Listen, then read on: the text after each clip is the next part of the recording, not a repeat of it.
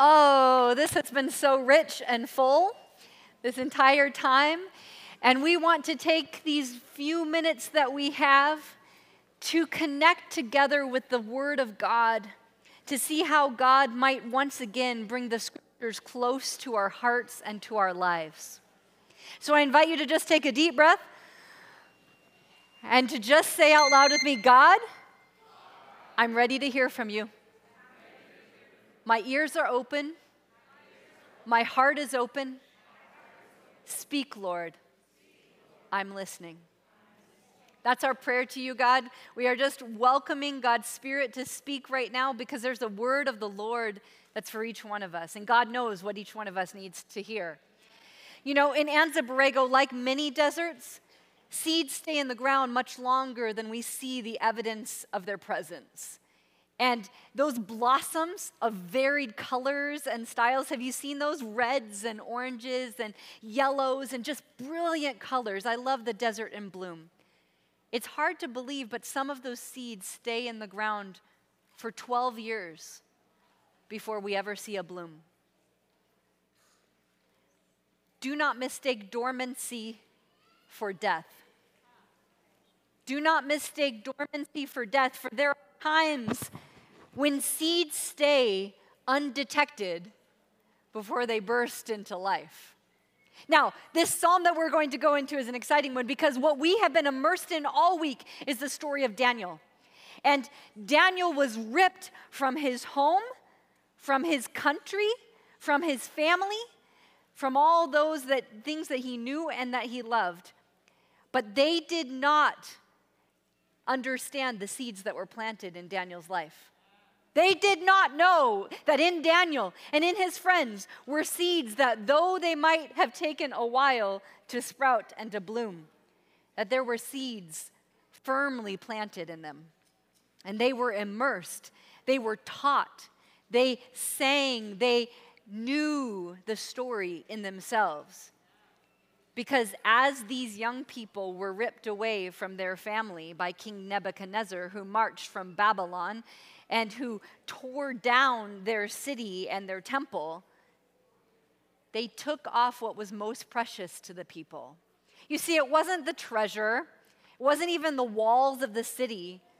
The thing that was so difficult for the people of God to see was taking the young people. Daniel and his friends would have been between 10 years old and 18 years old when Nebuchadnezzar took them from their home. Most likely 10, 11, 12 years old. Are there any people here today that are 10, 11, or 12 years old? Raise your hand. Can you imagine what Daniel faced? Can you imagine being ripped away from those that you knew and that you loved? And yet, the story of God was so deep within him that he was able to stand. He was able to have courage in captivity. So, the psalm, as we have been in the Psalms of summer this season, the psalm that we're looking at today is Psalm 126. And this is actually the story, the song, the, the story of God at the end of captivity when the people of God were coming out of their captivity in Babylon and returning to Jerusalem. So Daniel would have been taken likely at 10, 11, or 12 years old, taken from his home. He lived in captivity his whole life. And then around the time of King Darius, when he was taken and had that moment, taken into the lion's den, when he had to stand for praying to God and trusting in God, he would have been in his 80s. Is there anyone here in their 80s? proud and in your 80s, just raise your hand. A few of you praise the Lord. Praise the Lord for you, right? You have lived beyond the three score and ten in Scripture. Praise the Lord. He would have been in his 80s. Notice this, friends God is never done with the adventure of faith. he had courage at 10, 11, 12 years old, and he had courage in his 80s. But this was the song of the people of God as they returned back from their captivity. Let's hear together the word of the Lord. Psalm 126 is where we're turning. That was so good, Sawyer. Thank you for reading that with Pastor Linda. When the Lord restored the fortunes of Zion, we were like those who dreamed. Have you ever had those experiences where it just feels too good to be true? Just so good to be true, you just can hardly contain your joy. Our mouths were filled with laughter, our tongues with songs of joy. Then it was said among the nations, The Lord has done great things for them. The Lord has done great things for us, and we are filled with joy. Restore our fortunes, Lord, like the streams in the Negev. Those who sow with tears will reap with songs of joy. Those who go out weeping, carrying seed to sow, will return with songs of joy, carrying sheaves with them. This is the psalm with the most marks in my Bible. As I said, for over 20 years, I've been reading a psalm a day. And so every time I've come around to this one and needed to claim it, that in the kingdom of God, those who sow with tears reap with songs of joy, I write the date there. I claim this again and again. For this has been true of the people of God who faced captivity then, and it's true of the people of God now. That God answers and hears and responds in faithfulness. Imagine these words coming from people who are just freed from exile. Imagine the joy that they have. Like Spurgeon, Charles Spurgeon said, the mercy was so unexpected, so amazing, so singular that they could do no less than laugh. They laughed so much their mouths were full of it, and that because their hearts were full too. We know this feeling, don't we? You might not have been ripped away and led into Babylonian captivity, but you know what your captivity has looked like. You know when you have been in a foreign land and then you're returning home. You know that feeling when God has been so faithful to you and given you the courage you needed, and then you find yourself back in a place that you are so grateful for because God has been so good to you. This psalm shares both sides of the experience the rejoicing, the mouths filled with laughter, and hearts filled with joy. But also on the other side, the second half, starting in verse 4, is that these people are actually praying for and crying out for continued deliverance. You see, Ezra and Nehemiah go on in their ministry to rebuild, and everybody goes through the ongoing redemption of God. So there's this first part of acknowledgement of praise, and this second part that reaping will keep going and we're going to still keep crying, but God is still going to keep faithfully answering and giving us what we need. So Daniel keeps relying on God throughout his whole story, and we too are invited to rely on and depend on God no matter what. I'm going to switch, I hope that microphone switches with me. Uh, I'm wondering if I could have some volunteers between the ages of 10 and 18. Would you come? Would you come? Would you come? Would you come? Yes, yes, yes. Oh, you're not 10. I know you. You just turned nine, son hold on for another year. I do love you, though. Is there one more? Yes, please, please, please. Please, please. I don't know who you're pointing at, but please. Oh, wait, wait, wait. Hold that thought. Stay right where you are. Thank you so much for volunteering. Pastor Linda, would you help me for just a minute? I'm going to these guys to put on these blindfolds.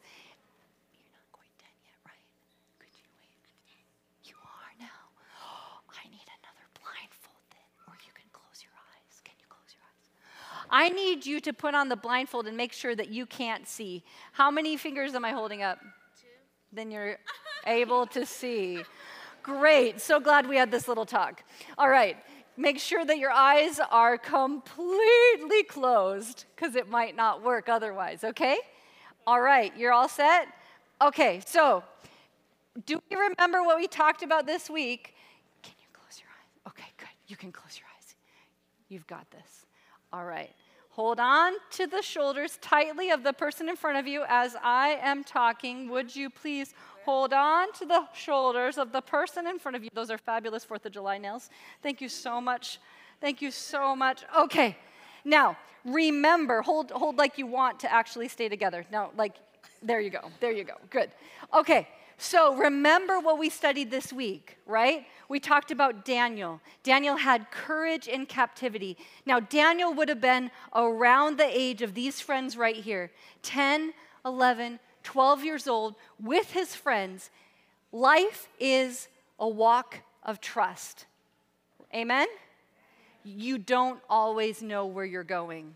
You don't always know where God is leading you. But God takes you by the hand and walks with you. And Daniel, could you imagine as he was walking with God that he that he was actually seeing how God was working in his life as he was led out of his home and into Babylon. Can you imagine if he was wondering, what is God doing when he was standing before the king and they were trying to get him to eat other things and do other things and become a part of the culture and the custom? He had to really stand strong for God, right? Now, could you imagine in Daniel chapter 2 when he was brought before the king and he was relying on God to interpret a dream, how much he had to trust when he could not see? He had to say, God, only you alone know. Can you imagine Daniel, who was appointed to be a ruler in Babylon, as he was off, most likely in a foreign land, and his friends Shadrach, Meshach, and Abednego were standing tall and not bowing before the statue? When Daniel heard that, he knew that they were walking by faith, even though they could not see. Can you imagine what Daniel felt? Those bumps in the road, right? Those are real. Like walking, walking, that's real right there. That was real trust and faith. I'm glad you trust me.